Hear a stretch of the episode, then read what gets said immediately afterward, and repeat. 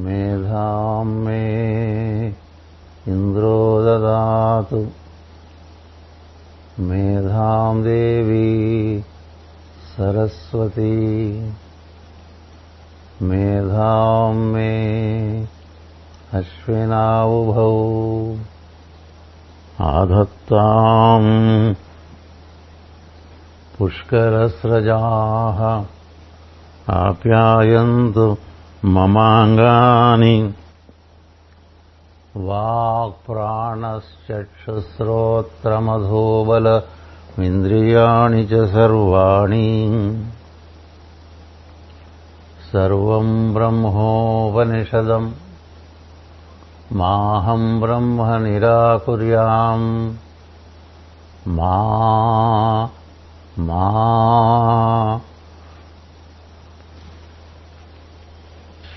ब्रह्म निराकरोत् अनिराकरणमस्तु। अनिराकरणमस्तु। तदात्मनि निरतेय उपनिषत्सु धर्माः। ते मयि सन्तु। ते मयि सन्तु। ॐ शान्ति। शान्ति। शान्तिः।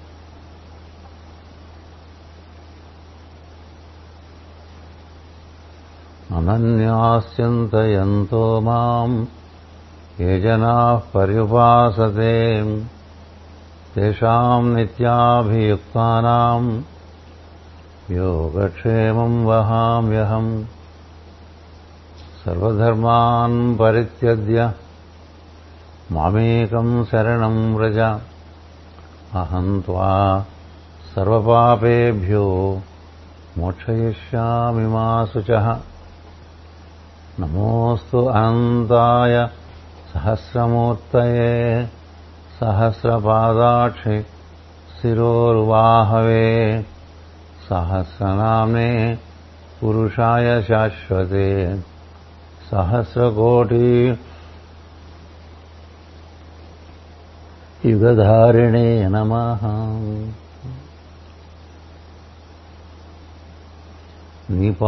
నిపాదకమలసేవయు నీ పాదార్చకులతోడి నెయ్యమును నితాంతాపారభూతదయను తపసమందార నాకు దయచేయగది. నీవే తల్లివి తండ్రివి నీవే నా తోడు నీడ నీవే సఖుడవు నీవే గురుడవు దైవము నీవే నా పతియుగతియు నిజముగ కృష్ణ.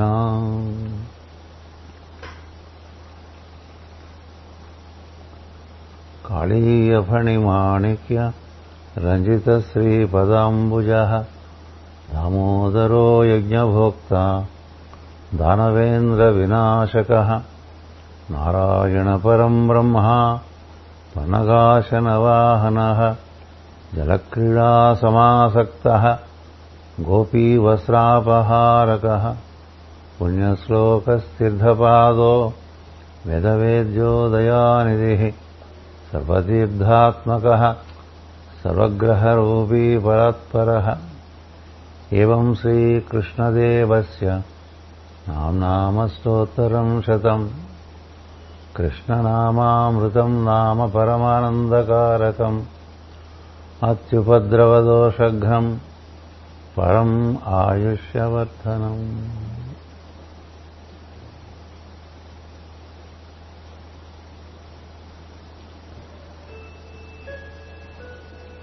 శ్రీమద్ భాగవతం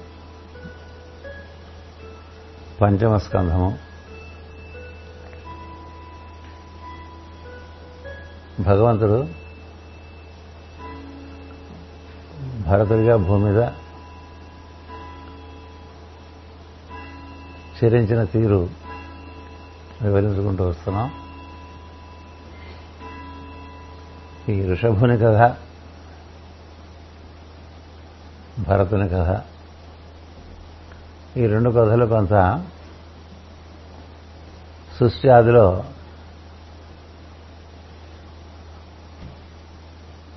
ఏర్పడినటువంటివి ప్రస్తుత కాలంలో మనం చూసినట్లయితే కొంత వైవిధ్యంగా కనిపిస్తుంది. కొంచెం విడ్డూరంగా అనిపిస్తుంది అనమాట ఎందుకంటే ఋషభుడు కేవలం ధ్వని స్వరూపుడు అయి ఉండటం చేత అతడు ధ్వనిగా అంటే వాకే ధ్వనిగా దిగి వచ్చి ఆ వాక్కు యొక్క ప్రభావం చేత సమస్తాన్ని నియమించి తన ఎందు తన పరిశ్రమల ఎందు అందరికీ రాజు వలె తండ్రి వలె గురువు వలె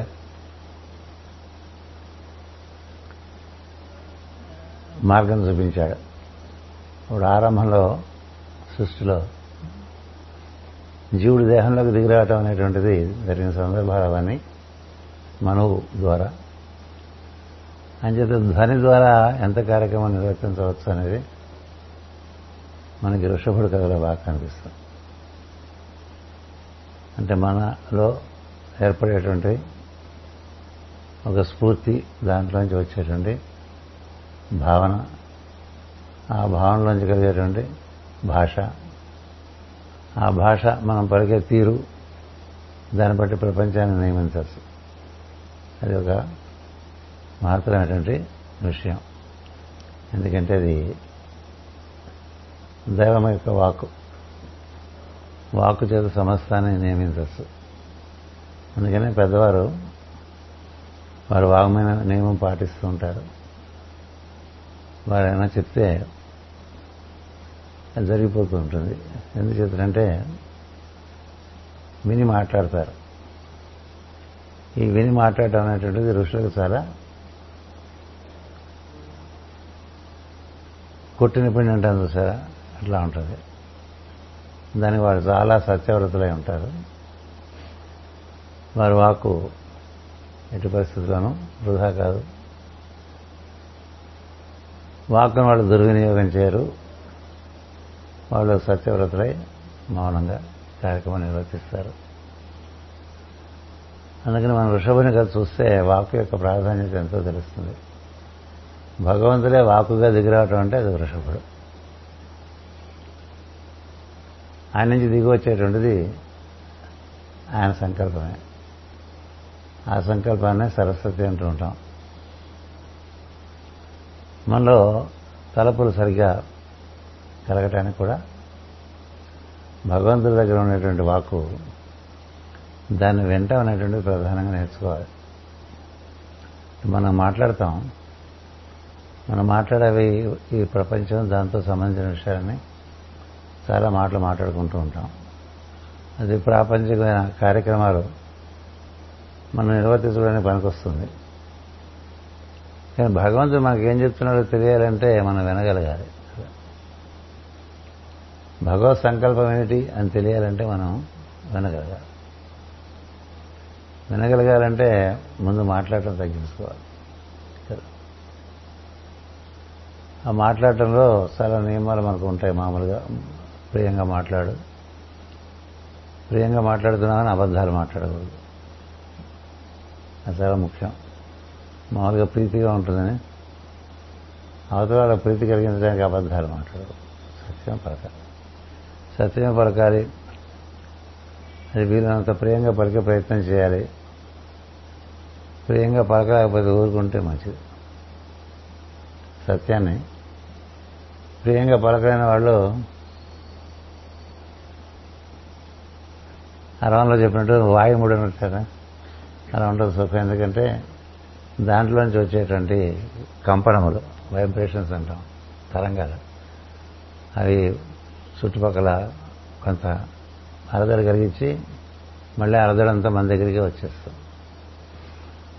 అందుకని మనకి సాధకులందరికీ కూడా వాంగ్నయమం వాంగ్నయమం వాంగ్నయమం అని చెప్తారు. అప్పుడో మొట్టమొదటి మనసుగా చెప్పారు సత్యం వదా ప్రియం వదా అని. సత్యం పలుకుతాను ప్రియంగా పలుకుతాను. సత్యం పలుకుతానని అవతలాన్ని నొప్పించగా. అదొకటి. ప్రియంగా పలకాలని అసత్యం పలకక అది నువ్వు చెడిపోతావు. లేనిది ఉన్నట్టుగా వాడిని మెప్పించడానికి మనం మాట్లాడుతూ ఉంటే మనలో వంకలు ఏర్పడిపోతాయి ఇతరులను నిర్ణయించేట్లుగా మాట్లాడబోక వాడట్లాగా పోయేటట్లాగా నీకేం తెలుసు వాడి గురించి? ఏం తెలియదు ఎవరి గురించి మనకేం తెలియదు ఈ కాస్త ఏంటనే ప్రతి జీవి సృష్టి ఆది నుంచి ఉన్నవాడే. ఎవడ అనుభవం వాడిది? ఎవడ అవగాహన వాడిది? నీకు తెలిసిన కాస్త వాడు కాదు. అందుకని నిర్ణయించి వాడు ఎట్లాగో వీడు ఎట్లాగో మాట్లాడుకుంటే ఉపయోగం ఊరికే అది నీకు ఇవ్వబడిన వాక్ని నువ్వు వృధా చేసినట్లు అయిపోతుంది. అందుకని ఈ నియమాలన్నీ వచ్చినాయి మొదట్లో ఈ ఋషభుడి అవతారం చాలా మనం బాగా ధ్యానం చేయాల్సిన అవతారం. ఇప్పుడు రామ కృష్ణాది అవతారాలు చాలా విస్తారంగా భూమి మీద నడిచినాయి. వీళ్ళు అలాగే పరిపాలించారు. కానీ వీళ్ళు పరిపాలించినప్పుడు ఏంటంటే వీళ్ళు శరీరంలోకి పూర్తిగా దిగిపోకుండా ధ్వనిగానే ఉండిపోయాడు ఆయన. అందుకని మాట్లాడితే నా మాట శాస్త్రం అన్నారు కదా. అట్లా ఆ మాట అవతల వాళ్ళకి సిద్ధించేది ఒకటి వాళ్ళు చెప్తే వాళ్ళకి వినాలనిపించేది ఇప్పుడు కొంతమంది చెప్తే వినాలనిపిస్తుంది. కొంత కొంతమంది చెప్తే వినాలనిపించదు కదా? అందుకని ఎవరు ఎవరిని అడుగుతారో కూడా చూసి వాళ్ళే చెప్పాలి. ఇప్పుడు భరత్ గురుప్రసాద్ నేను అడుగుతుంటే నేను చెప్పకూడదు. ఎందుకంటే దివ్య సంకల్పం అతని నుంచి అతను కోరుతుంది ఏదో. అందుకని గురుప్రసాద్ భరత్కు చెప్పాలి. నన్ను అడిగితే నేను చెప్పాలి. అలా ఉంటాయి. ఎందుకంటే ఎవరిని ఉద్దేశించి సంకల్పం దిగి ఎవరి దగ్గరికి వస్తుంది అనేది చూడగలగాలి. దీన్ని the play of the word అంటారు ఇంగ్లీష్లో. ఇది వాకు యొక్క విలాసం విన్యాసం. తెలుసు కదా అని మాట్లాడకూడదు. ఎవరు ఎవరిని అడిగితే వాళ్ళు వాళ్ళకి వాళ్ళు చెప్తారు. అక్కడ ఏదైనా పొరపాటు ఉంటే నాకిలా అనిపిస్తుందని చెప్పచ్చు. తొందరపడిపోయి దూరిపోటాలు చేపట్టాలు అటువంటి చేయకూడదు అది వాకు వింటాం పూర్తిగా వెంట నేర్చుకోవాలి పూర్తిగా వినగలిగిన వాళ్ళే మాట్లాడగలరు. అందరూ మాట్లాడలేరు ఏదైనా బాగా వినగలిగిన వాడే బాగా మాట్లాడగలిగిన వాడు అవుతాడు. Good teacher is a good listener. If you are not a good listener you cannot be a good teacher బాగా వినగలగటం అంటే పరిసరాల నుంచి వినటం కాదు. ఆకాశం నుంచి వచ్చే వాకు కూడా వినొచ్చు. అందుకని భరతుడి కథ మనకి ఎలా ఉంటుందంటే బాగా విని అంటే మంచి ఆడిటర్ అనమాట వింటూ ఉంటారు కదా? ఊర్ధ్వలోకాల నుంచి విని దైవ సంకల్పాన్ని విని ఆ సంకల్పానికి చక్కని భావం ఏర్పాటు చేసుకుని భాషతో మాట్లాడటం అనేది అది సరస్వతీదేవికి సంబంధించిన విద్య. అందుకని అది ఎంత బాగా అయినా మాట్లాడచ్చు సభలు మెచ్చి మెప్పించవచ్చు యుద్ధాలు తొలగించవచ్చు ఏదైనా చేసి వాకుతో. అందుకని వాకు కేవలం మానవుడికి ఇచ్చాడు. దాన్ని ఎంత మనం బాగా సద్వినియోగం చేయగలిగితే దానివల్ల మనలో ప్రతిభ ప్రజ్ఞ పెరుగుతుంది. అందుకని సరస్వతి చేసిన మేలు ఎవరు చేయలేరు. సరస్వతి వల్ల సంపద అంటే లక్ష్మి సంపద. సరస్వతి వల్ల విద్యలన్నీ వస్తాయి. సరస్వతి శక్తి ముందు పార్వతి చాలా అనుకూలంగా ఉంటుంది. అంటే మహాశక్తి చాలా చక్కగా నిర్మలంగా ప్రవహిస్తేటువంటి ఒక ప్రవాహంలాగా ఉంటుంది. కాదని లేదు అందుకని కొంతమంది వాళ్ళు ఏదైనా మాట్లాడితే మనం కాదనిలేము. పెద్దవారు మాట్లాడుతున్నప్పుడు వినాలి వాళ్ళు ఎలా మాట్లాడుతున్నారు? మన మధ్య తిరిగిన పెద్దవాళ్ళు కదా వారి భాషణం బట్టి వాళ్ళలో ఉండేటువంటి ప్రజ్ఞ యొక్క పరిణితి తెలుస్తుంది. ఊరికే ఒక రేగు డబ్బాలో గురకరాడు వేసి మరణించినట్టుగా లోడ లోడ లోడ మాట్లాడుకుంటూ ఉంటాం కదా.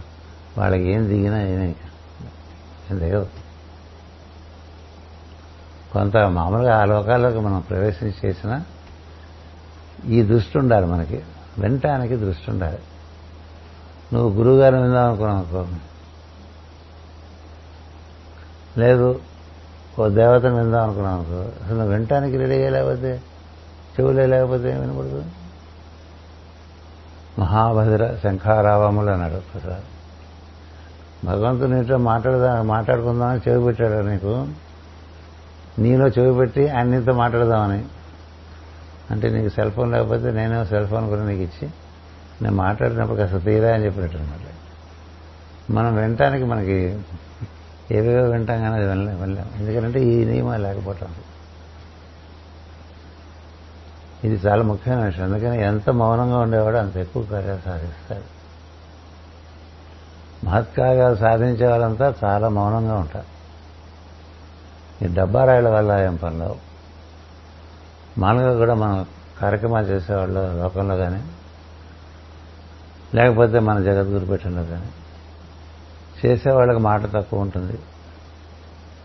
ఎందుకంటే వాళ్ళ చేతకేలకు మార్పు చెందుతుంది ఆ భావన అంతా.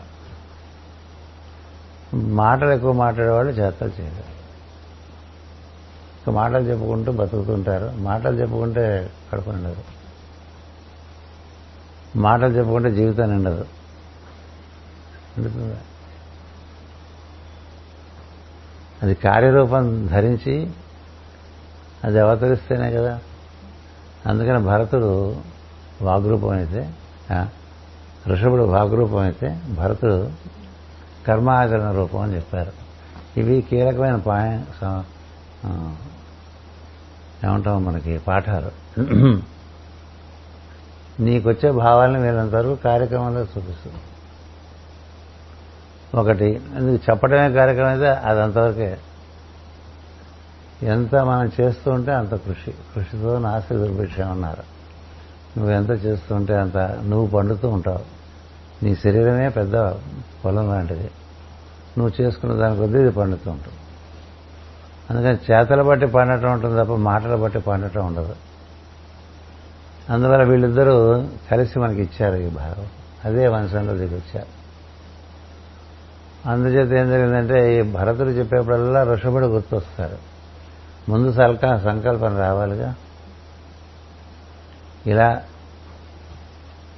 చేసుకో అని నీకు వచ్చినప్పుడు దాని గురించి ఎలా చేసుకోవాలని భావన చేయాలి. ఒక పని మనకి ఇలా పదే పదే వస్తున్నాం కానీ ఇలా చేసుకోవాలి అలా చేసుకోవాలి. సో దీన్ని ఎలా చేయాలనేది తర్వాత ఆలోచన చేయాలి. నేనేం చేయాలి అని తెలిసినప్పుడు ఎలా చేయాలని తెలుసుకోవాలి. చేయాలన్నది మాత్రం చేయలేం కదా అన్ని పనులు. దాన్ని ఎలా చేయాలి? తర్వాత చేయటం మూడు ఉండాలి. ఈ మూడు ఎవరికి సాధ్యపడతాయంటే నేనేం చేయాలి అనేది ప్రథమ భావంగా ఉండేవాళ్ళకి నేనేం చేయాలి కన్నా చాలా మందికి ఏముంటుందంటే నాకేం కావాలి అని ఉంటుంది. అది మొట్టమొదటి మెరిక మనం ఎక్కడికైనా వెళ్ళామనుకోండి ఇక్కడ నేనేం చేయాలి అనేది ఒక శ్రేణి జాతి. ఎక్కడికైనా వెళ్ళామనుకోండి ఇక్కడ మనం ఏం పొందాలి? ఇక మనకేం కావాలి? అనే జాతి ఒకటి ఉంటుంది. ఈ సాధనా సంపత్తి ఇవన్నీ కూడా నేనేం చేయాలి అనుకునే వాళ్ళకే. ఇవి ఎన్ని మాటలు విన్నా విన గుర్తుండదు. కృష్ణగా చెప్తాడు చేయవలసిన పని చేద్దాం అనుకునే వాడికే భగవద్గీత. కదా? నీకు తోచడం చేయడం కాదు. ఇది నేను చేయవలసిన పనైనా కాదా? ఇది నాకు ఉద్దేశింపబడిన పనైనా కాదా? ఎవరికో ఉద్దేశించబడిన పని నేను చేయకూడదు. అప్పుడు నాకు ఉద్దేశించిన పని నేను చేయను. రెండు రకాలుగా మనం కొంచెం తేడా పడుతుంది. అందుకని మనం చేయవలసిన పని దాని ప్రయోజనం దాన్ని ఎలా చేయాలి ఈ తపన ఉండే వాళ్ళకి సాధన. ఎందుకంటే ఎందుకు వచ్చామో తెలియదుగా వచ్చేసాం. రాకముందు తెలుసు ఎందుకు వచ్చాం మర్చిపోయాం. అందుచేత అలాంటివన్నీ మళ్ళీ మనం గుర్తు చేయడానికి ఈ భాగవతాది గ్రంథాలు. అది భగవంతుడు నిర్వర్తించి చూపించాడు. తను ఎందుకు వచ్చాడో తను ఆ పని చేసి వెళ్ళిపోయాడు ఋషభుడు. అలాగే భరతుడు వచ్చాడు. భరతులో మనకిలో కలిగిన మరొక విశేషం మనకి అక్కడ చూపించింది చూపించింది ఏమిటంటే కాలం బట్టి దేశం బట్టి. నువ్వు చేయాల్సిన కర్మ ఏమిటనేది చూసుకుని కాలాన్ని అనుసరించి చేయమన్నాడు. ఏ పని ఎప్పుడు చేస్తే బాగుంటుందో అప్పుడు ఆ పని అప్పుడు చేసుకునే పని సులువుగా అయిపోతుంది. అప్పుడు కాలం మనకి అనుకూలంగా ఉంటుంది అందుకని ఈ కర్మాచరణానికి కాలాన్ని జోడించి ఆయన విధానం ఇచ్చారు. ఇద్దరు మహాత్ములే. ఇద్దరు విష్ణు అవతారాలే. ఇద్దరు రాజ్యాలు పాలించారు ఇద్దరు అన్ని అందరికీ అప్పచెప్పేశారు ఇద్దరు బోధ చేశారు. ఈ ఇద్దరు కూడా చిట్టచివరి దశలో వానప్రస్థంలో వాళ్ళకి శరీర భావన కూడా లేకుండా తయారయ్యారు. అది ముఖ్యం. ఇది ఇదంతా ఇంత బోధఘాతం ఎందుకు చెప్పాల్సి వచ్చిందంటే సాధన చేసి విప్ర శరీరమును ధరించను అని కింద ఒక వాక్యం చదివా నేను. కదా? ఒకటి రెండు సార్లు చెప్పాను కూడా. సాధన చేసి విప్ర శరీరమును ధరించనని విప్ర శరీరం అంటే విశిష్ట ప్రజ్ఞ కలిగిన శరీరం ఆయన ధరించి తిరుగుతూ ఉంటే ఆయనకి ఏమైందంటే శరీర భావం లోపల ఉన్నటువంటి విశిష్ట ప్రజ్ఞతో కూడిన శరీర భావం. ఈ రెండింటి మధ్య ఒక అంతరం ఏర్పడుతుంది. ఆ అంతరం ఏర్పడితే బయట శరీరానికి ఏదైనా ఇబ్బందులున్నా లోపల ఉన్నవాడికి అతనికి ఉండేటువంటి ప్రజ్ఞాపరమైనటువంటి శరీరం కారణంగా అంత తాకిడి ఉండదు. భరతుడు సాధన చేసి పరమ భాగవతమూర్తి అయి విప్ర శరీరమును జీవించాను అన్నారు అది మనకి చాలా ప్రధానంగా మనం ఇప్పుడు యోగం ఉంటాం భగవత్ అలాగే భగవద్గీత శ్రీకృష్ణుడు చెప్పిన విషయంలో పురుషోత్తమ ప్రాప్తి యోగంలో కూడా అది చెప్తాడు. అలాగే క్షరాక్షర అక్షర పరబ్రహ్మ యోగంలో అదే చెప్తాడు. క్షరాక్షర పురుషుడు గురించి చెప్తాడు. అన్ని చోట్ల మనకి ఈ శరీరం లోపల మిగతా శరీరాలు తయారు చేసుకుని అందులోకి వెళ్ళిపోతూ ఉండొచ్చు. వెళ్ళిపోతుంటే బయట శరీరాలు పాము కుబుసం విడిచినట్టు వదిలేస్తే మళ్ళీ లోపల ఇంకో శరీరం ఉంటుంది. పాము నాగుపాము ప్రతి ఏడు సంవత్సరాలకి ఒక కుబుసం విడిచేస్తుంది ఆ పూల చెట్టు మీద ఏ పూల చెట్టు మీద ఉంటుంది కదా. మామూలుగా మనం పువ్వులు కోసుకున్నాం దాని మీద పాట. చాలా ఆశ్చర్యంగా ఉంటుంది. ఏడేళ్ళ పాట దాని శరీరం. దానికి వదిలేసి అంతకన్నా కాంతిమైన శరీరంతో ఇంకో ఏడేళ్ళు ఉంటుంది.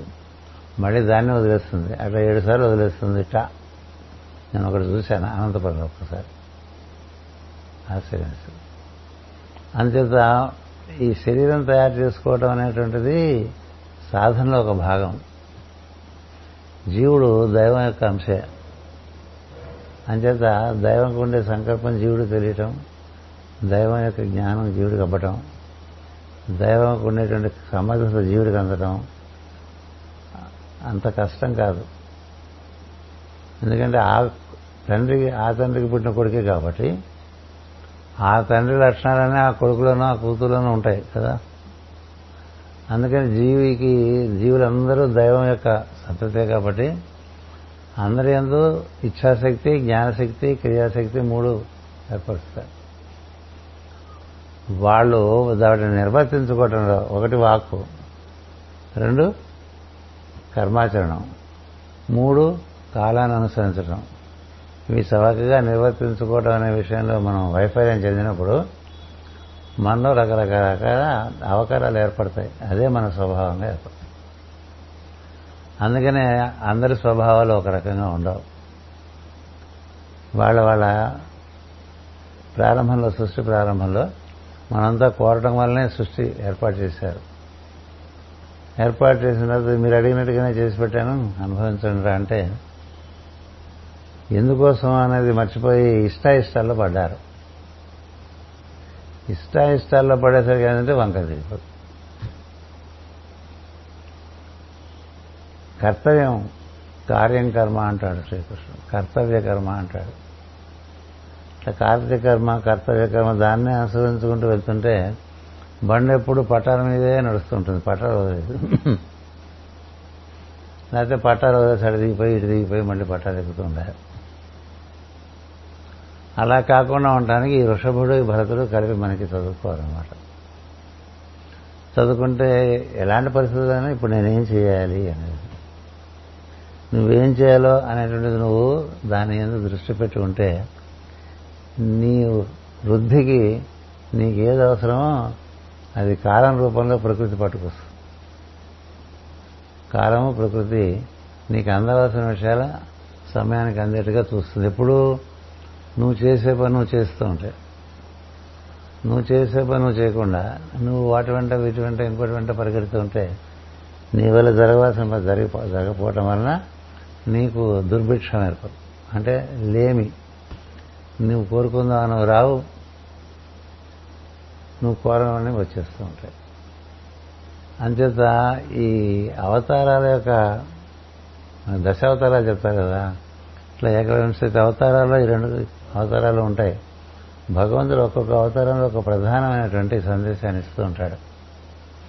అది మనకి రాముని అవతారంలోనూ కృష్ణ అవతారంలో చాలా విస్తారంగా పరిపూర్ణంగా ఇవ్వటం వల్ల వాటి మీద మనం నిమగ్నం అయిపోయాం తప్ప చాలా అవతారాలు ఉన్నాయి భగవంతుడి అవతారాలు. ప్రధానంగా ఇరవై ఒక్క అవతారాలు ఉన్నాయని చెప్తా అందుకని ఈ అవతారాలు చదువుకుంటూ ఉంటే మనకి మన మనలో మనం వేరు మాకు ఏర్పడిన శరీరం మన స్వభావంలోంచి ఏర్పడింది అని తెలుస్తుంది మొట్టమొదటి వాక్యం నాకు నాకు మాస్టర్ గారికి నచ్చింది. నేను పుస్తకం తెరవగానే ఎప్పుడు పంతొమ్మిది వందల డెబ్భైలో అందులో వాక్యం ఉంది. ఇట్లా తెరిచేని వచ్చింది కొందరు తమ శరీరమే తామనుకుందరు అని రాశారు. కొందరు తమ శరీరమే తామనుకుందరు. నాకు చాలా నచ్చింది ఎందుకంటే మన శరీరం మనం చూస్తుండగానే మారిపోతుంది. కదా? కానీ నేను నేను నేను అంటానే ఆ నేను ఎప్పుడు నేనే? ఈ నేను రకరకాల మార్పులు చెందుతుంటుంది కొన్నాళ్ళు ఉంటుంది కొన్నాళ్ళు పెరుగుతుంది తర్వాత ఇంకా పెరిగి ఆ తర్వాత తరుగుతుంది ఆ తర్వాత రాలిపోతుంది కదా? అది నేను కాదు కదా? అంటే నేను వేరు నా స్వభావం బట్టి నా శరీరం లేదు మనం అన్ని కలిపేసుకున్నాం. నేననే ప్రజ్ఞ దైవం నుంచి దిగొస్తే ఆ ప్రజ్ఞకి మూడు గుణాలు భగవంతుడు ఇస్తే అది ఆధారంగా మనకు బుద్ధి ఏర్పడితే ఈ బుద్ధి ఆధారంతో మన మనసు ఇంద్రియాలు శరీరం పట్టుకుని పనిచేసుకుంటూ ఉంటాం. ఎంతసేపు నేనంటే నా శరీరం అనుకోవటం నేనంటే నా కోరికల సముదాయం అనుకోవటం నేనంటే నా భావముల సముదాయం అనుకుంటే అది నీకులో కొంత చాలా చిన్న భాగం. మనకి రోజు ఎన్ని భావాలు వస్తుంటాయి? ఇలా ఎన్ని రోజుల నుంచి ఎన్ని భావాలు వస్తున్నాయి? ఆ పూటకి అది. అందుకని నేను వాటన్నిటి నుంచి అధిష్ట వాటన్నిటిని అధిష్ఠించి ఉంటుంది సో ఆ నేను ఈ సప్తధాతువులతో కూడినటువంటి ఈ ఏడు పొరలతో కూడినటువంటి ఈ శరీరంలోకి దిగి వచ్చినప్పుడు నేనుగా గుర్తుంటే సులభం అవుతుంది. అందుకని ఎప్పుడు ఏం చెప్తారంటే అతడే నేను అనుకోమని చెప్తారు. నేను దైవ కుమారుణ్ణి అని చెప్పుకోమంటారు. నేను ఐఎమ్ సన్ ఆఫ్ గాడ్ నాకు ఏర్పడిందంతా నాకు ప్రకృతి ఇచ్చింది. నేను దైవంతో కూడి ప్రకృతితో సహకారంతో నేను నిర్వర్తించవలసిన పనులు నిర్వర్తిస్తాను అని గుర్తించుకోవడం ఒక పద్ధతి. లేకపోతే నేను అనగానే నా నా పేరు నా కులము నా జాతి ఇవన్నీ పెట్టుకుంటే అసలు నేను నిర్వచనమే పోతుంది. అందుకని మనం ఎప్పుడు కూడా మనకి సోహమస్మి అని చెప్పారు. బ్రహ్మాహమస్మి అని చెప్పారు. దేవుడే నేనుగా ఉన్నాను దేవుడే సమస్తంగా ఉన్నది. దీనిలో మనం నిర్వర్తించవలసిన తీరేమిటి అది తెలుసుకుని వెళ్తూ ఉంటూ ఉంటే మనం పట్టాలు తప్పకుండా ఉంటాం. లేకపోతే ఇష్టాల వైపు వెళ్ళి పట్టాలు తప్పుతాం ఎక్కువ మానవ జాతి ఇష్టం వైపు వెళ్ళిపోవటం వల్ల కష్టాలు వచ్చినాయని బుద్ధుడు చెప్తాడు. మీ బాధల కోరికలే మీ బాధ. మన వాంగ్మయం ఏం చెప్తుందంటే నీ కోరిక నువ్వు చేయవలసింది అయితే అందులో నీ కోరిక కూడా తీరుతుంది. నువ్వు చేయవలసి నువ్వు చేసుకుంటూ వెళ్తుంటే నీ కోరికలు కూడా అందులో భాగంగా తీరిపోతాయి. కోరికలకు ప్రత్యేకమైనటువంటి ఉపయోగం ఉండదు. నువ్వు చేయాల్సింది చేయి నీకు కావాల్సిన దగ్గరికి వస్తుంది. ఇది బేసిక్గా మనం ఎంతోమంది సాధన చేస్తున్నా కూడా ఇష్ట ఇష్టాలు పోవు.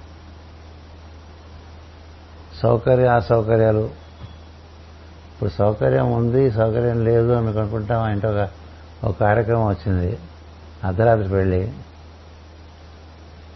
అర్ధరాత్రి పెళ్ళి మనకి సౌకర్యం అర్ధరాత్రి పెళ్ళి? సౌకర్యం కాదు కదా నేను నిద్రపోతానంటాడా? పెళ్ళి కొడుకు కానీ పెళ్ళి కూతురు కానీ పెళ్ళి కూతురు తల్లిదండ్రులు కానీ సౌకర్యం ఏంటి? ముహూర్తం టైం పెళ్ళి చేయాలి కదా అది కాలం. కాలాన్ని అనుసరించి కర కర్మకరణం చేయడంలో ఉద్దేశం అంటే నీ ఇష్టం నీ సౌకర్యం కాదు కాలం నిర్ణయించింది. అలా నువ్వు కర్తవ్యం అక్కడ అందుకని ఇష్టం కాదు. అలాగే ఇది లాభమా ఇది నష్టమా అని పెట్టుకోకూడదు. ఇది చేయవలసిన పనా కాదా?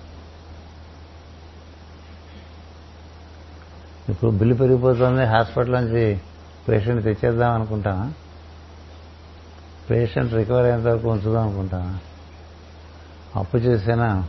హాస్పిటల్లో ఉంచి సంరక్షించుకుంటాం కదా. ఇంక చాలండి ఈ అమౌంట్ దాటితే ఇంకా మీరు డిశ్చార్జ్ చేసేది మేము మూడు రోజులే ఉండగలం. ఈ లోపల తగితే తగినట్టు లేకపోతే డిశ్చార్జ్ మేము అనుకోండి. అలా చేయం కదా. ఎందుకు చెప్తున్నాను? మనకి అది సౌకర్యం అసౌకర్యం చూడం. కష్టమా నష్టమా చూడం. లాభం ఎట్లా ఉండేటం అనేటువంటిది యోగంలో ప్రధాన లక్షణం.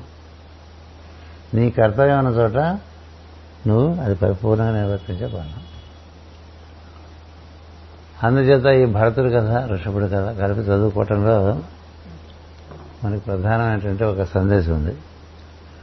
మనం మాస్టర్ గారు మనకి ఇచ్చినటువంటి అంతర్యామి మార్గంలో మనం చూసుకున్నట్లయితే మీరు ఎందులో చూసినా మీకు భగవంతుడి సందేశం వస్తుంది. అందుకని మామూలు విషయాల్లోనే భగవంతుడి దర్శనమిచ్చే పరిస్థితి ఉంది. అలా టెలివిజన్ చూసినా కూడా అందులో కూడా మనకు సందేశాలు వస్తాయి. దృష్టి అటు ఉంటే. ఇవాళ మనకి ఈ రాధామాధవం యాప్లో చక్కటి పద్యం ఒకటి పెట్టారు.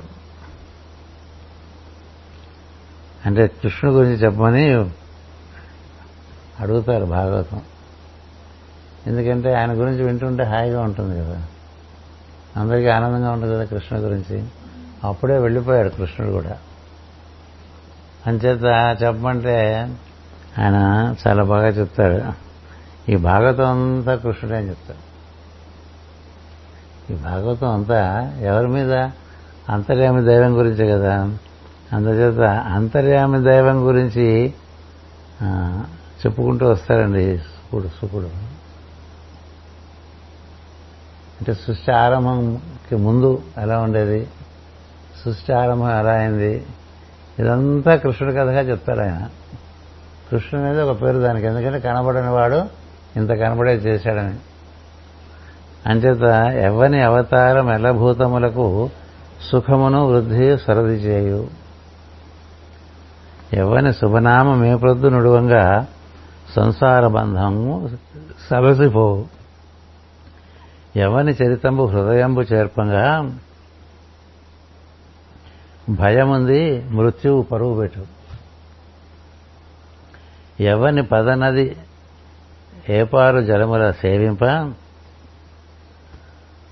నైర్మల్య సిద్ధి కలుగు. తపస్సులెవ్వాని పాదము తగిలి శాంతి తెరవు గాంచిరి. వసుదేవ దేవకులకు ఎవడు ఉదయించే? తత్కథలల్లా వెనక ఇచ్చ పుట్టాడు ఎరిగింపు యుద్ధ చరిత అని అడుగు అడిగితే అసలు మొదలుపెట్టి ఇదంతా చెప్పుకుంటాం వచ్చారు ఇప్పుడు కృష్ణుడు అనగానే మామూలుగా మనం ఉత్సాహపడిపోతాం కదా. ఎందుకంటే మనకు కొంత తెలుసు కృష్ణుడు కదా. ఆ కృష్ణుడు ఒక సమయంలో రూపం ధరించి కొంత ధర్మ సంస్థాపన చేసిన కృష్ణుడు కేవలం ఒక ఒక సీన్ అది. మొత్తం సృష్టి అంతా మీరు ఒక సినిమా కథగా తీసుకుంటే అందులో ఒక ఒక సీన్లో ఒకసారి కనబడేటువంటి కృష్ణుడు కథ అది. మొత్తం అంతా కృష్ణుడే. ఈ మొత్తం అంతా కృష్ణుడని తెలియటానికే భాగవతం. దానికి దాని కృష్ణుడనండి అంతర్యామనండి నారాయణుడు అనండి పేరు ఏదైనా పెట్టుకోండి. ఒకే ఒక తత్వం ఎన్ని రకాలుగా దిగొచ్చింది. ఎందుకు దిగొచ్చింది చెప్పారు. ఎవరి కోసం దిగొచ్చింది? మన కోసం మన ఆనందం కోసమే దిగొచ్చింది. ఇలా చెప్పుకుంటూ వచ్చారు.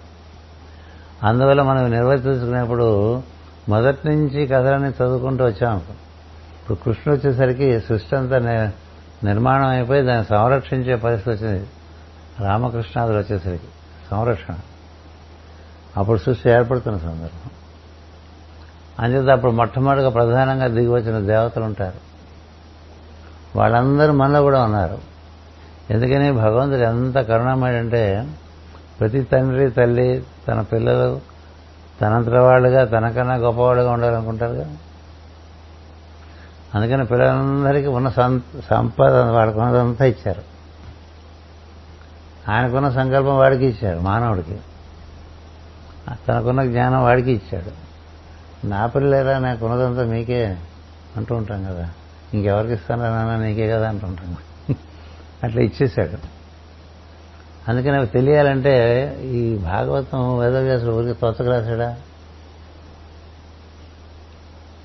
ఒక పద్ధతిగా ఎలా అవతారం ఏర్పడదో ప్రజలు కూడా అలాగే ఏర్పడుకుంటూ వచ్చినాయి. ఆ విరాట్ పురుషుడు ఏర్పడటం అనేటువంటిది ఎన్నాడు చెప్పుకున్నాం. ఆ హిరణ్యాండము విరాట్ అనేటువంటి గుడ్డు అందులోంటి విరాట్ పురుషుడు పుట్టడం అందులోంచి పద్నాలుగు ప్రధాన ప్రజ్ఞలు పుట్టడం. ఆ ప్రజ్ఞలన్నీ మనలో ప్రతినిత్యం పనిచేస్తుంటే మనం ఏం గుర్తే పెట్టుకోము ఇప్పుడు వాకు చెప్పాను కదా. అలాగే మనకి వినపడే శక్తి చెప్పాను. మాట్లాడటం వింటాం. అటుపైన మనకి అశ్విని దేవతల ముక్కులో ఉంచేది. ఊపిరితిత్తుల్లోకి వెళ్తామని చెప్పుకున్నాం. ఎప్పుడన్నా గుర్తించుకుంటారా? గుర్తు తెచ్చుకుంటే వాడు మన ఎందు అవతరిస్తూ ఉంటారు మనం గుర్తు తెచ్చుకోవట్లేదు కానీ ముక్కులో చీమిడి తప్ప ఇంకేం గుర్తుండదు. వర్షం పట్టింది అది గుండెలో జలుబు చేసింది. అట్లాగే గుండెలో వాడు అలాగా స్పందన జరుగుతుంటే అది హంస స్వరూపం అని గుర్తొస్తుంది. అలాగే నోట్లో నీకు వరుణుడు ఉన్నాడని చెప్పా. నోట్లో ఉండే జలం వరుణుడని. నోట్లో ఉండేటువంటి అగ్ని ముఖాది ఇంద్రస్య అగ్నిస్ అని ఎప్పుడు అంటూ ఉంటారు. నీ ముఖం చూసినప్పుడు నీ ముఖంలో ఎంత తేజస్సు ఉన్నది? అగ్ని ఉన్నది. దానివల్ల కాంతి దానివల్ల ఆకర్షణ. నీ కళ్ళులో నీ కళ్ళు అనుకోకుండా సూర్యచంద్రులు అనుకోవాలి. అలాగే చెవులు దేవతలు పితృదేవతలు అనుకో. అలాగే నీ పలువరస నీ దంతములు అవి నీలో ఉండే విద్యాంకురాలు అనుకోవాలి. ఇవి కావాలి రకరకాలుగా పీకేసి రకరకాలుగా పెట్టేసుకుంటుంటాం కదా. కదా?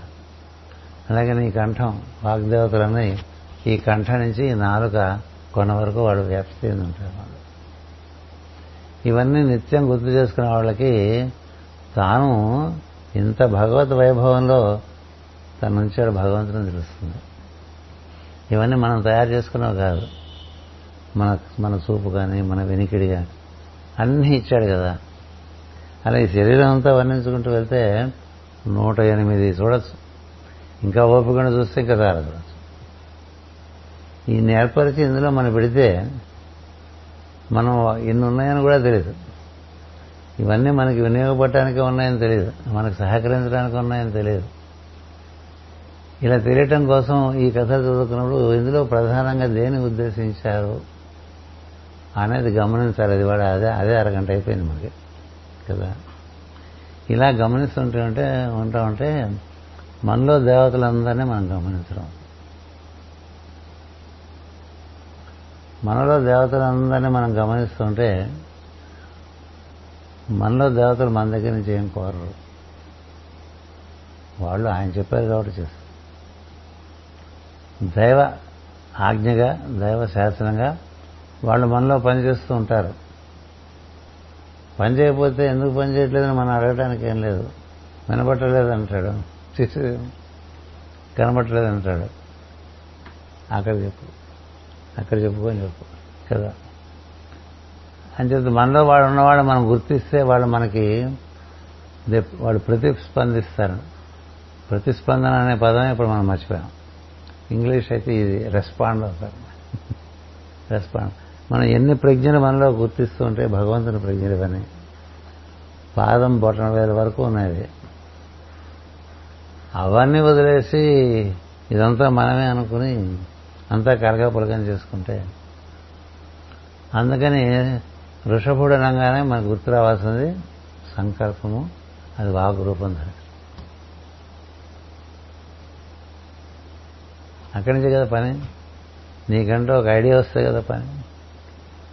ఆ ఐడియాని ఎక్కడికెక్కడ ఫిల్టర్లు వేసుకుంటూ పట్టుకొచ్చి మేనిఫెస్ట్ చేయాలి.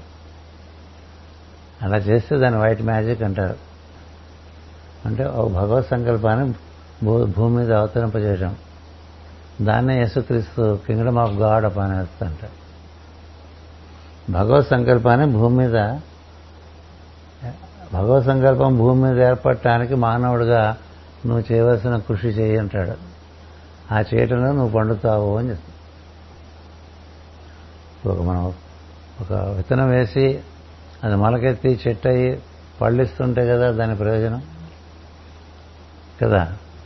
అంచేత ఆ చేసే కార్యక్రమంలో ఈ ప్రజ్ఞలన్నీ మనకు తోడ్పాటు చేస్తూ ఉంటాయి. అందువలన సంకల్పం చాలా ప్రధానం. మనకి భాగవతంలో మొదటి అధ్యాయంలోనే బ్రహ్మదేవుడికి ఏం చేయాలి ఏం చేయాలి ఏం చేయాలి ఏం చేయాలని తపన చెందుతాడు. చెంది సృష్టి చేయరా? సృష్టి చేయరా అంటే ఇదివరకు సృష్టి చేసిన జ్ఞానం మనలో ఉంటుంది. అంటే అప్పుడు ఎట్లా చేశాడో మనకు తెలుసు కదా అనుకున్నాడు. మొదలుపెట్టి చేస్తుంటే తానే చేస్తున్నాడు అనుకున్నాడు. అన్నీ అవకతవకలు అయిపోయాయి. ఆయన మూలంగా పెట్టుకుని ఈయన సృష్టి చేయాలి. అందుకని కొన్ని కొన్ని పొరపాట్లు జరిగిపోయినాయి మనం కూడా చేసే పని నేను చేస్తున్నాను అనుకోవటంగా కాకుండా భగవత్ సంకల్పం ఇలా నిర్వర్తింపబడుతుంది అంతా భగవత్ సంకల్పం వచ్చిన సంకల్పానికి చాలా ఫిల్టర్లు వేసుకోవాలి. దానికి భాష దానికి ఒక ప్లాన్ ఆఫ్ యాక్షన్ అంటాం కదా ఇంగ్లీష్లో. అదే కర్మాచరణ పథకం ఉంటాయి there should be a plan of action plan of action ఎప్పుడు వస్తుంది? When you know how to do it జ్ఞానం ఉండాలి. సంకల్పము జ్ఞానము క్రియ. సంకల్పము జ్ఞానము క్రియ. సంకల్పము జ్ఞానము క్రియ. ఏ పని ఎలా చేయాలి తెలిసి చేస్తే సవ్యంగా జరుగుతుంది. తెలియకుండా చేస్తే పడు. ఇప్పుడు ఈ వృషభం నుంచి భరతుల దగ్గరికి వచ్చేసరికి కాలంతో జోడించి ప్రకృతిని అవగాహన చేసుకుని చేయవలసిన పని చేయటం అనేటువంటిది పట్టుకొచ్చాడు ఆయన. తర్వాత ఈ లోపల ఉండే దేవతలందరూ సహకరించడం మొదలు పెడతారు మొదలు పెడితే అప్పుడు నీకు ఈ విప్ర శరీరం అనేది ఏర్పడుతుంది.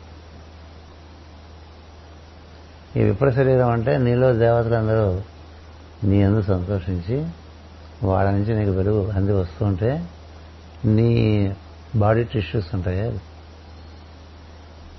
ధాతువులు అంటూ ఉంటాం. అవన్నీ క్రమంగా వాటిలోకి వెలుగు ప్రవేశిస్తుంది మార్పు తీసుకొస్తుంది. మార్పు తీసుకొస్తే నీకు లోపల ఉన్నవాడికి ఇంకొంచెం లోపల ఉన్నటువంటి ఉంటున్నటువంటి ఒక భావన అందుకని బయట శరీరానికి తాకిడి అంతగా అనిపించదు. ఇప్పుడు బయట ఏమన్నా ఆ గోడకి తాకిడైతే మనకి అనిపించదు. అట్లా ఒక పొర ఏర్పడుతుంది. ఇప్పుడు మనకి వేసిన కాయ తీసుకుంటే వేసిన కాయలో ముందు కాయ గింజ అన్నీ కలిసిపోయి ఉంటాయి. పచ్చి వేరుశనక్కాయ మనం ఉరిస్తే రాదు. గింజ రాదు కదా. ఈ విప్ర శరీరం ఏర్పడిన వాళ్ళంటే ఆ కాయలో గింజ విడిపోయి అందులోనే ఉంటుంది అది. అందుకని పైన మనం పొట్టు తీసేసిన ఆ పై ఉండేటువంటి పెంకు తీసేసిన లోపల పప్పు ఉంటుంది కదా. అట్లాగే మనకి కోడిగుడ్లో ఆ పిల్ల కోడిగుడ్లో రసం అంతా కలిసిపోయి ఉంటాయి. అది క్రమంగా పిల్లగా ఏర్పడిన తర్వాత కదా గుడ్డు తీసి బయటకు వస్తుంది. అందుకని పై శరీరం మనం అనుకోకూడదు అనేది ప్రధానంగా ఈ విప్ర శరీరం ధరించిన వాళ్ళకే తెలుస్తుంది. ఈ పాము ఎగ్జాంపుల్ చెప్పినా అందుకే చెప్పా. ఈ మనకి తరచుగా వస్తూ ఉంటాయి. ఈ మార్పులు మనలో జరగాలి మన శరీరంలో. ఎందుకంటే లోపల ఉన్న వస్తువు ఆత్మతత్వం అంటానే అది పరమాత్మే జీవాత్మగా ఉన్నాడు. పరమాత్మకి జీవాత్మకి మధ్య వ్యత్యాసం ఒకటే. పరమాత్మ మూడు గుణాలకి అతీతంగా ఉంటాడు. జీవాత్మ మూడు గుణాలకి లోబడి ఉంటాడు. పరమాత్మ కాలానికి అతీతంగా ఉంటాడు. జీవాత్మ కాలానికి లోబడి ఉంటాడు. దేశానికి లోబడి ఉంటాడు. ఇప్పుడు మనం ఈ లోకంలో ఉన్నాం. మనకి ఈ లోకానికి లోబడి ఉంటాం. మిగతా లోకాల్లోకి ప్రవేశించేటువంటి అవకాశం అనేది మనకి. ఎప్పుడు తదనుకున్నటువంటి ఎక్విప్మెంట్ మనం తయారు చేసుకుంటే.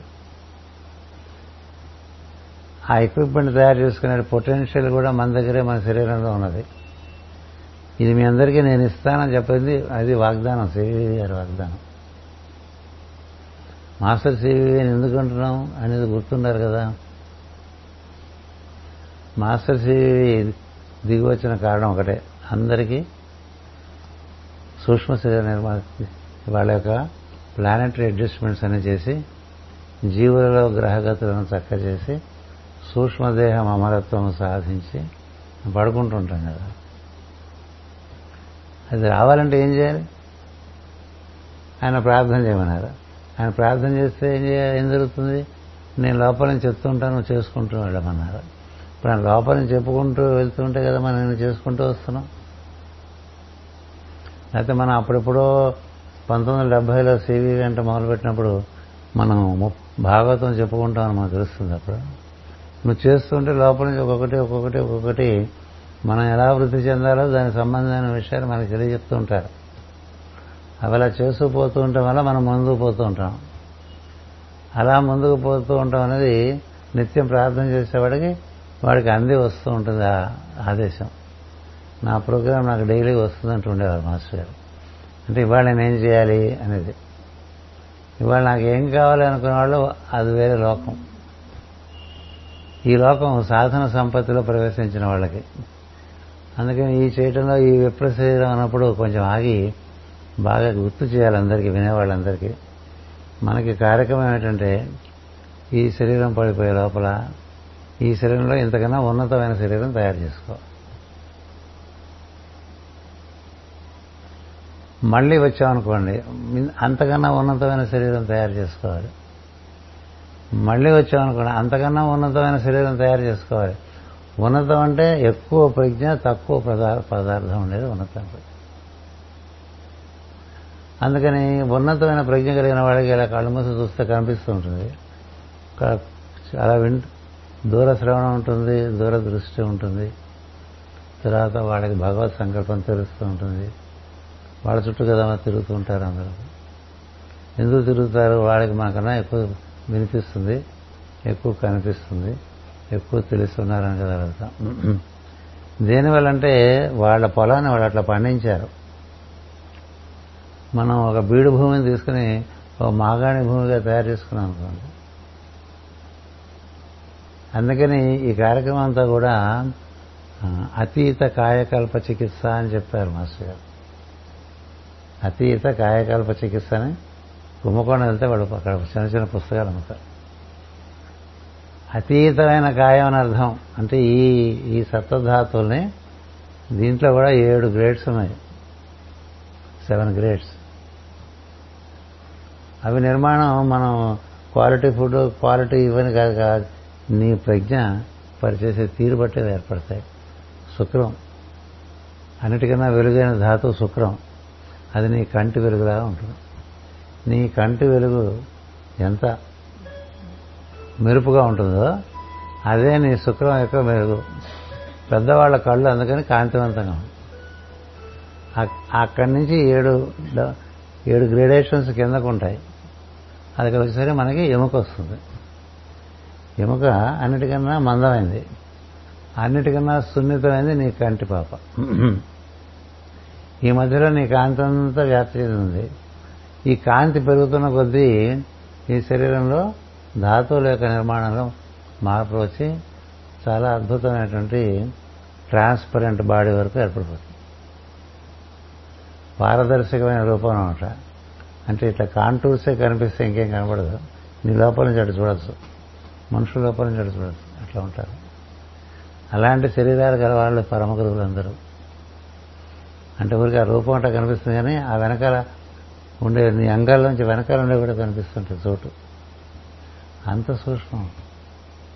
అందుకనే ఈ గోడల్లోంచి తలుపుల్లోంచి దేంట్లోంచైనా వాళ్ళు వచ్చేసేయగలరు.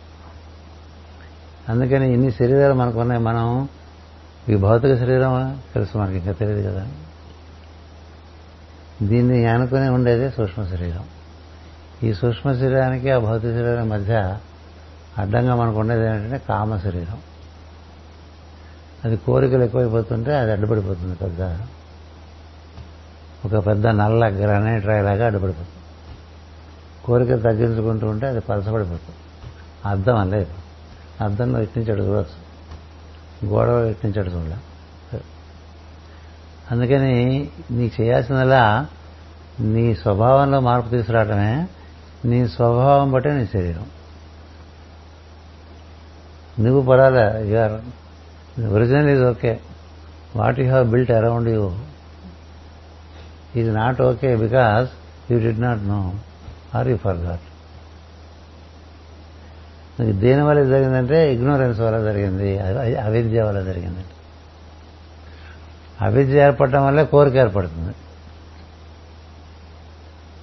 అవిద్య ఏర్పడటం వల్లే నేను నేను అంటూ ఉంటాడు. మొదట విద్య నేను అనుకోవటం రెండోది ఏమో కోరిక కలగటం ఇంకక్కడి నుంచి పక్కదారి పట్టి వెళ్ళిపోవటం. అలా జరగకుండా వీళ్ళు ఎలా నిర్వర్తించారు అనేది మనకి ఇక్కడ చెప్తున్నారు. ఇప్పుడు భరతుడి దగ్గరికి వస్తే ఇంకో పావు గంట ఉంది మనకు టైం కావాలి కదా. విషయం ఏంటంటే భరతుడికి చిన్నతనంలో వాళ్ళ నాన్న చెప్పినవన్నీ చేస్తుండేవాడు కానీ అప్పటికైనా ఈ స్థితిలో ఉండటం చేత నాన్న మాట కాదంటే ఎందుకు? ఆయన తృప్తిపరుద్దామని అన్నీ చేశాడు. ఆయన చెప్పినవన్నీ చేశాడు? అన్ని బాగా చేశాడు. వాళ్ళ నాన్న సంతోషించాడు కానీ వాళ్ళ నాన్నకి తెలుస్తుంది వీడి వీడికి నిజానికి ఇవన్నీ వీడికి అవసరం లేదని. వీడి చేత నేను చాలా చాకరీ చేయించాను కానీ వీడికి ఇవన్నీ అవసరం లేదు. వాడండి అయిపోయినవాడు. అయిపోయిన వాడికి మళ్ళీ వీడు ఓనామాలు తెచ్చిపెడితే కాదనకుండా చేశాడండి. ఆ తర్వాత అన్ని విషయాల్లోనూ లోపల మనిషి ఆయన వేరే లోకాల్లో ఉంటాడు. బయట మనిషి అన్ని నిర్వర్తించేశాడు చివరికి బయటకు వచ్చేసాడు. పిచ్చివాడు అనుకున్నారు. అవన్నీ అయిపోయినాయి కదా. చివరి చివరికి ఒక గ్రామంకి వెళ్తే ఆ గ్రామంలో కొంతమంది గ్రామస్తులు కాళికాదేవికి ఈయన్ని బాగా బలు బలి బలి ఇవ్వాలనుకుని బలికి తీసుకెళ్తారు. కాళికాదేవికి బలిద్దాం బాగా బలిష్టంగా ఉన్నాడు. అమ్మ సంతోషిస్తుందని. అంటే పట్టుకుపోతే వెళ్తాడు వాళ్ళతో పాటు. వెళితే అక్కడ అమ్మవారి దగ్గర నిలబడి బలి ఇవ్వడానికి అన్ని ముందు ప్రిపేర్ చేస్తారు కదా అన్ని ప్రిపేర్ చేసి కత్తిపెట్టి కొడదాం అనుకునేసరికి కాళికే బయటకు వచ్చేసింది భయపడిపోయి. విగ్రహం నుంచి కాళిక బయటకు వచ్చి గట్టిగా ఆరిస్తే ఎవరు బలిద్దాం అనుకున్నారో వాళ్ళందరూ పారిపోతారు. పారిపోతే అప్పుడు కాళిక సంతోషించి తను వెళ్ళిపోతుంది. నేను మామూలుగా తిరుగుతూనే ఉంటుంది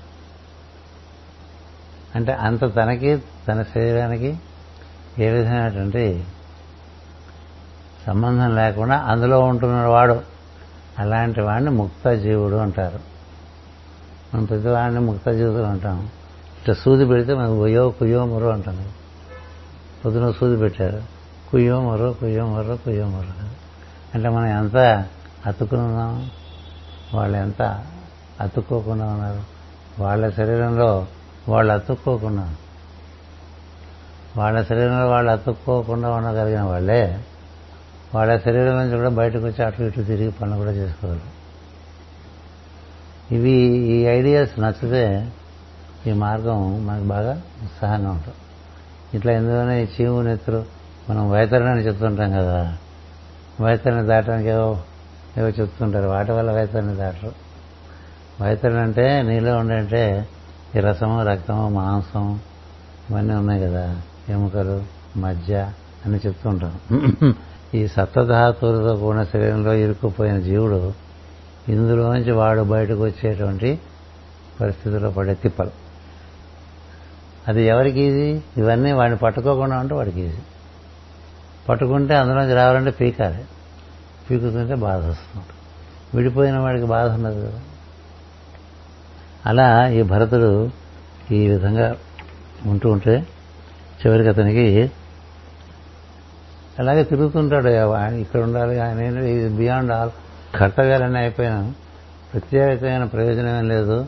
ఆయనకి దేహంలో ఉన్నా ఒకటే దేహంలో లేకపోయినా ఒకటే. వాళ్ళనే అవధూతలు అంటారు.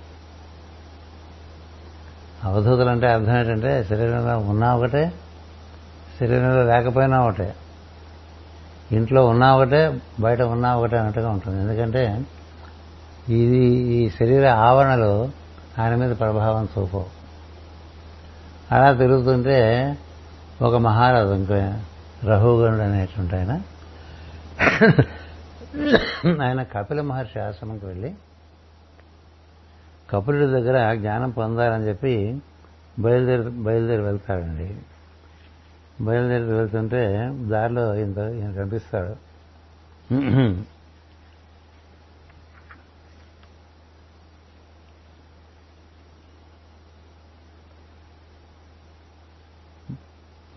భరతుడు కాళికాలయం నుండి మెల్లగా వెలువడి పొలము చేరి కావలి కాచుతూ కూర్చున్నాను. ఇట్లు కొన్ని సంవత్సరములు జరిగిపోయిన వెనక ఒకనాడు సింధు దేశమును పరిపాలించు ప్రభువు కపిల మహాముని దర్శించటకై అతని ఆశ్రమనకు పోతున్నాను ఇప్పుడు ఈ కపిల మహాముని ఇవాళ కూడా ఉన్నాడు భూమి మీద అది కపిలుడు చెప్పుకున్నప్పుడు మనం ఆ కథ చెప్పుకున్నాం. వీళ్ళందరినీ వెళ్ళి కలవాలంటే వాడు ఎక్కడ ఉన్నారో తెలియదండి. ఈ రఘుగణుడు అనేటువంటి ఆయన చాలా జిజ్ఞాస కలిగినటువంటి మహారాజు. ఆయన కపులుడిని కలిసి జ్ఞానం పొందుదామని బయలుదేరి వెళ్తూ ఉంటే ఆయన కపిలాశ్రమమునకు ఇక్షుమతి నది తీరము ఉన్నది. అతడికి పోయి ఆధ్యాత్మ విద్యను ఉపదేశం పొందవనని సింధు దేశ ప్రభువునకు కోరిక కలిగను. అతడు ఆ దారిని పల్లకి నెక్కి పోచున్నాను పల్లకి బోయిలు అతడు పొలము పొలమునకు కాపున్న భరతుని చూచిరి. ఇతడు ధ్రుముగా ఉన్నాడు. పల్లకి నేల మోయరాదని భావించిరి. చేయి పట్టుకుని లేవదీసి భరతుని లాగుకొని వచ్చి పల్లకి బొంగును ఒక పక్క అతని భుజం మీద పెట్టి ఉంచి మోయించిరి అతడు మోచుతూ వారితో నడుచుతున్నాను రారా నువ్వు కూడా మై ఊరికెట్లా వస్తువుల్లో కూర్చున్నావు అని పిలిచారు. ఏమన్నా ఒకటే ఆయనకి. సరే వచ్చాడు పలకి మేమన్నారు ఆయన చాలా ఆజానుబాహు. వీళ్ళంతా వాళ్ళ ముందు ఈ ఉంటారు. నార్మల్ హైట్ వీళ్ళు. ఆయన కొంచెం ఎక్స్ట్రా లార్జ్. అందుకని ఒకళ్ళు ఎక్స్ట్రా మిగతా ముగ్గురు మరొక ఎత్తులో ఉంటే పొడవులో ఉంటే పల్లకి మోస్తుంటే తిరుగుతూ ఉంటుంది. వంకర టింకర దానివల్ల పల్లకి ఎగుడు దిగుడుగా కదులుతుండను. లోపల ఉన్న రాజునకు కుదుపు ఎక్కువయ్యాను. అతడు ఇట్లనను మీరింత ప్రయత్నంతో పలకి మోయిస్తున్నారు కానీ మీ నడక నాకెంతో కుదుపు కలిగించుతున్నది. అన్నాడు ఆయన రాజుగారు. అనగా వారు ఇట్లనేది మహాప్రభో ఈ కుంటి నడక మాది కాదు. ఈ నాలుగో వాడు ఎవడో కొత్తవాడు. వీరి నడక బాగాలేదు. అందుకని వాడు వీళ్ళలో ఒకడు కాదు. వీళ్ళే తెలుసుకున్నారు అని కదా? మేము వీనితో నడుచుట కష్టంగా ఉన్నది. ఆ మాటలని రఘుగణుడు అను పేరు గల సింధురాజు కోపముతో భరతుని వంక మదించి చూశాను. బూడిదలో దాగిన నిప్పు కణ కణిక వరే ఉన్న భరతుని గ్రహింపలేకపోయాను. వాడు పక్క చూశాడు కోపంగా మదంగా. కానీ వాడు లోపల ఏమిటో ఎవడు తెలుసు? ఎవడు తెలుసు? ఎవరికి? లోపల వాడి గురించి ఏం తెలుసు? తెలుసు. ఆ లోపల వాడేమో వాడు అదే అయిపోయి ఉన్నాడు వాడు. కదా? పాప మరసిపోయినట్లున్నావు ముసలివాడవా? ఆకలి దప్పికలతో వెన్ను నీరసించినదా? చాలా దూరం మోసి దశితివా ఇక నీవెందులకు బతి పనికొస్తావు? అనగా ఆ పలుకులకు మారు పలుకగా భరతుడు నడుచుతూనే ఉన్నాడు. అహంకార మమకారములు లేక దేహాభిమానము లేక తిట్టినను రోషపడక బ్రహ్మజ్ఞానముతో మౌనముద్ర వహించి నడుచుతున్న భరతునిపై రఘుగణకు పట్టరానంత కోపం వచ్చింది ఆయన వీడికి ఏం పెద్ద రెస్పాండ్ అవ్వాలి. అంటే ఏదో పిచ్చివాళ్ళే మాట్లాడుకుంటాడు. అహంకారం లేదు మమకారం లేదు దేహాభిమానం లేదు. అది ఆయన పరిస్థితి. సో వాడిని మీద చూస్తే వీడికి ఎక్కువైపోయింది కోపం. మనం ఏమైనా కోపడుతుంటే వాళ్ళు నవ్వుతున్నారు అనుకోండి మాట్లాడట్లేదు అనుకోండి ఇంకా కోపం వచ్చేస్తుంది. కదా? దాంతో ఏమైంది? అతను నోటికి వచ్చినట్టు ప్రేరుతూ ఇట్లా సో ఓరి మదమెక్కినదా నీవు నడుచుతున్న పీనుగవు నా ఆజ్ఞ లేక లెక్క చేయక నడుచుతున్నావు ఈ వక్ర మార్గములు పోగొట్టి నిన్ను సరైన దారిలో పెట్టేదను. అని గర్వాంధుడై త్రిగుణముల దోషము పెచ్చు పెరిగిన పెచ్చు పెరిగి అసందర్భ ప్రలాపములు చేస్తున్నాను మనకు బాగా కోపం వచ్చేస్తే ఇంకేం మాట్లాడతాం మనకే తెలియదు అలా అయితే భరతుడు శమధమాది గుణములతో నిండినవాడై పరబ్రహ్మ స్వరూపమై అందరికనూ హితుడుగా వర్తించు. యోగి యొక్క ప్రవర్తనను ఎరుగని అమాయకుడని ఆ రాజును భావించి వానితో ఇట్లా వాడు ఎట్లా మాట్లాడితే అప్పుడు ఈయన మాట్లాడాడు అనమాట ప్రభు నీవు చెప్పినది నిజము. నేనేమి భారం మోచితిని నేనేమి భారం మోచితిని? భారం ఈ శరీరమునకే కానీ నాకు కాదన్నాడు. ఇది ఇవాళ ఈ వాక్యం చదివిన తర్వాత ఎంత ఉపోద్ఘాతం ముందు చెప్పాల్సి వచ్చింది. ఈ భారము నాకు కాదు శరీరానికి అన్నాడండి. అంటే అర్థం ఏంటి? ఆయన వేరు ఆయన శరీరం. మనమేమో మన శరీరమే మనం అనుకుంటూ ఉంటాం. బాగా అలసిపోతున్నాం అనుకుంటుంటాం ఏవేవో అనుకుంటూ ఉంటాం మనం. ఇప్పుడు మీరు నిన్ననే జరిగింది సత్యసాయిబాబా గారి పుట్టినరోజు. ఆయన అందరినీ దివ్యాత్మ స్వరూపులారా అని పిలిచారు. కదా? జ్యోతి స్వరూపులారా అని పిలిచేవారు బంగారు అని పిలిచేవారు ఆయన అది చూసేవారు మనలో. మనం ఏదో మనకి పిచ్చుకొని మనం చూసుకుంటూ ఉంటాం మనలో. అలాగే ఆయన అంటున్నాడు ప్రభు నీవు చెప్పినది నిజము. నేనేమి భారం మోచితిని? భారం ఈ శరీరమునికే గాని నాకు కాదు. ఆయనను బలిసీనుట చిక్కిపోవట కూడా శరీర ధర్మములే. నాకేం సంబంధం లేదన్నాడండి శరీరం లావుగా ఉందా శరీరం సన్నగా ఉందా? నడుము కొరతలు భుజాల కొరతలు ఇవన్నీ. నీ ఇల్లు పెద్దదిగా ఉందా ఇల్లు చిన్నదిగా ఉందా అంటే ఇలాంటిది వాడు సుఖంగా ఉన్నాడు ఆయనతో అంతే చాలు కదా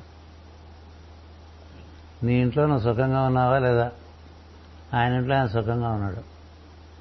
భర్తడు.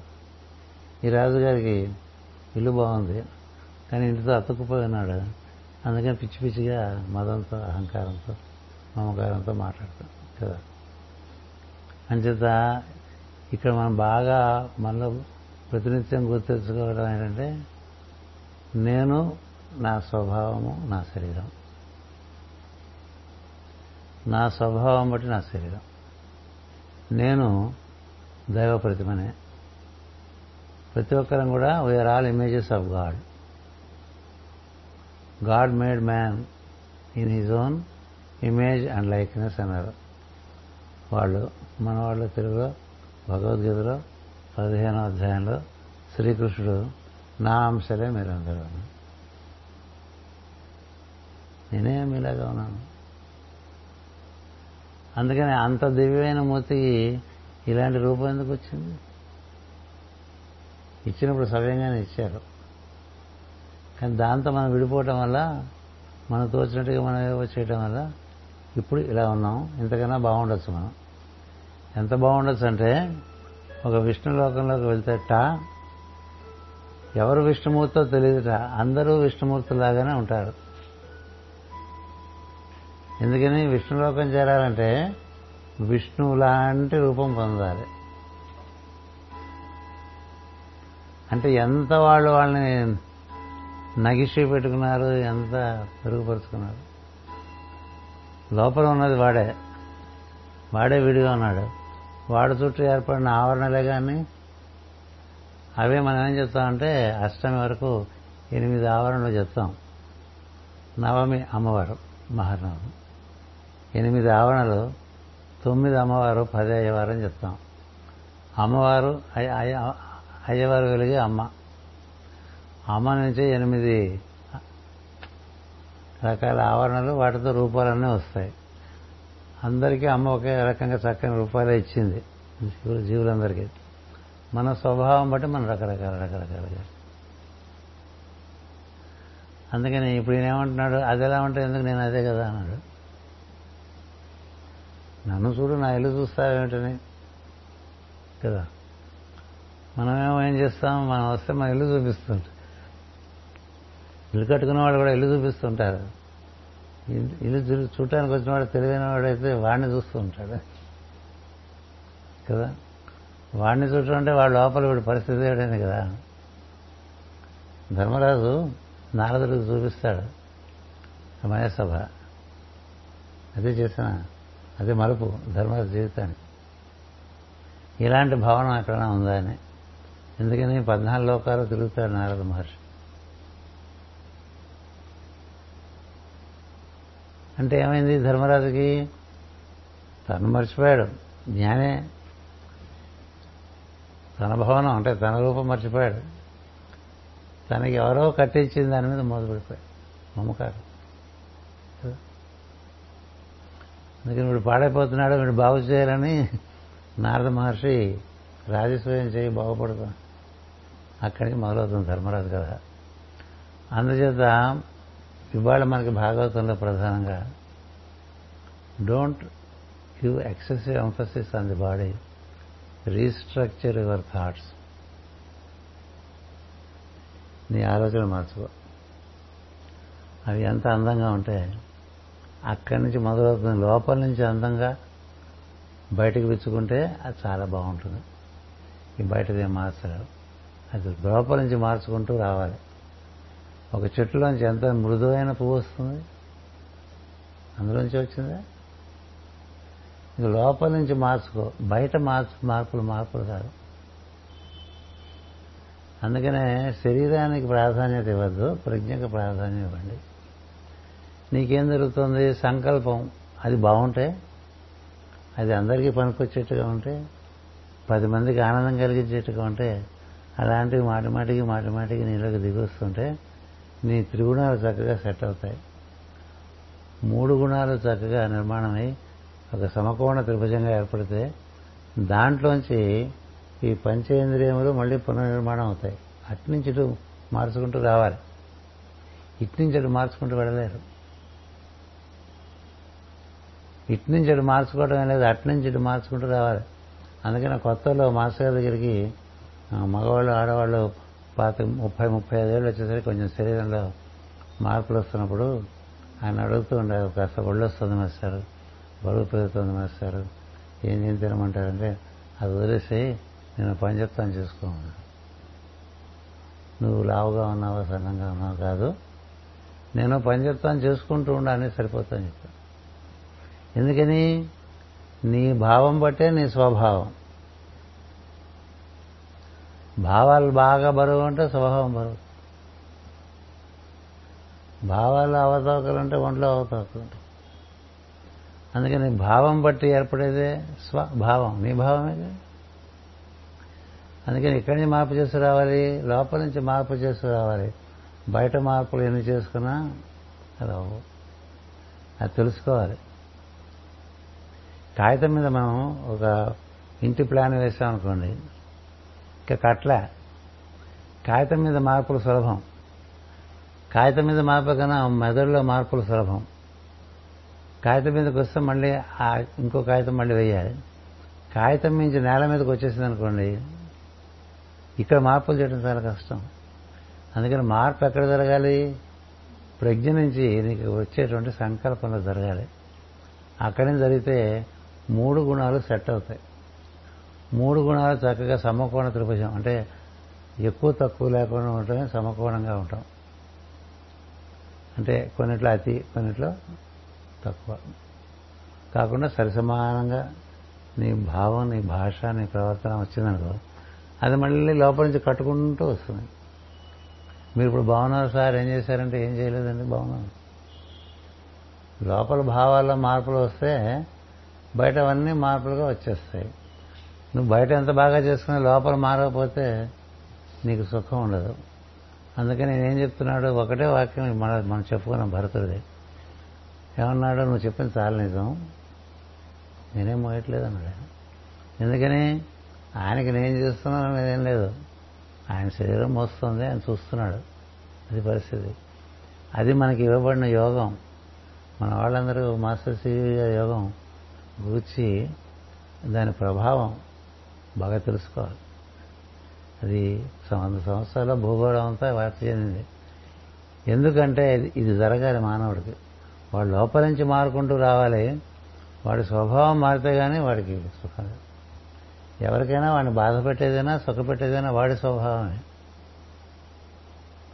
వాడు ఎంత తెలుసుకుంటే అంత వాడు సుఖపడతాడు. ఎంత తెలుసుకోకపోతే అంత దుఃఖపడుతుంటాడు అందుకని నేను దేవుని కుమారుడను. నేను జీవుడుగా దేవుని అంశను. జీవాత్మ పరమాత్మ. కదా? పరమాత్మ జీవాత్మగా వచ్చాడు. ఇతనికి మూడు గుణములు ఐదు ఇంద్రియాలు ఇచ్చాడు. వాటికి దేవతలు ఉన్నారు. వాళ్ళు ఎలా జీవించాలో మనకి మార్గాలు ఇచ్చారు. వాటిని మనం చక్కగా నిర్వర్తించుకుంటే కాలం బట్టి దేశం బట్టి లోపల నుంచి మనం ఇంటాక్ట్గా యాజ్ అబౌవ్ సోబీలో వచ్చేస్తాం.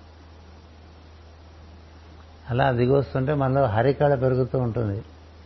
ఆ హరికళ పెరుగుతూ ఉంటే ఈ దేవతలందరూ వారి వారి స్థానాల్లో ఉండి చక్కగా అన్ని నిర్వర్తిస్తూ ఉంటారు. అప్పుడు నువ్వు ముందుకు సాగుతూ ఉంటావు క్రమక్రమంగా క్రమక్రమంగా నీకు ఆనంద అనుభూతి కలుగుతూ ఉంటుంది. బయట విషయాల వల్ల కాదు ఆనందం. లోపల ఉండేటువంటి మార్పుల వల్ల ఆనందం కలిగి చక్కగా వృద్ధి చెందుతూ ఉంటాం అది మనకి ఈ రోజున భరతుని మొట్టమొదటి వచనంగా మొదలు పెట్టుకున్నాం. ఎన్నాడు సాగితే అన్నాడు సాగుతుంది. ఎందుకంటే ఈ భాగవతం ఎక్కడికక్కడ భాగవతం స్వస్తి ప్రజాభ్య పరిపాలయంతాం. న్యాయేన మార్గేణ మహిమహిషా. గోబ్రాహ్మణేభ్య శుభమస్త నిత్యం. లోకా సమస్త సుఖినో భవంతు. లోకా సమస్త సుఖినో భవంతు లోకా సమస్త సుఖినో భవంతు ఓం శాంతి శాంతి శాంతి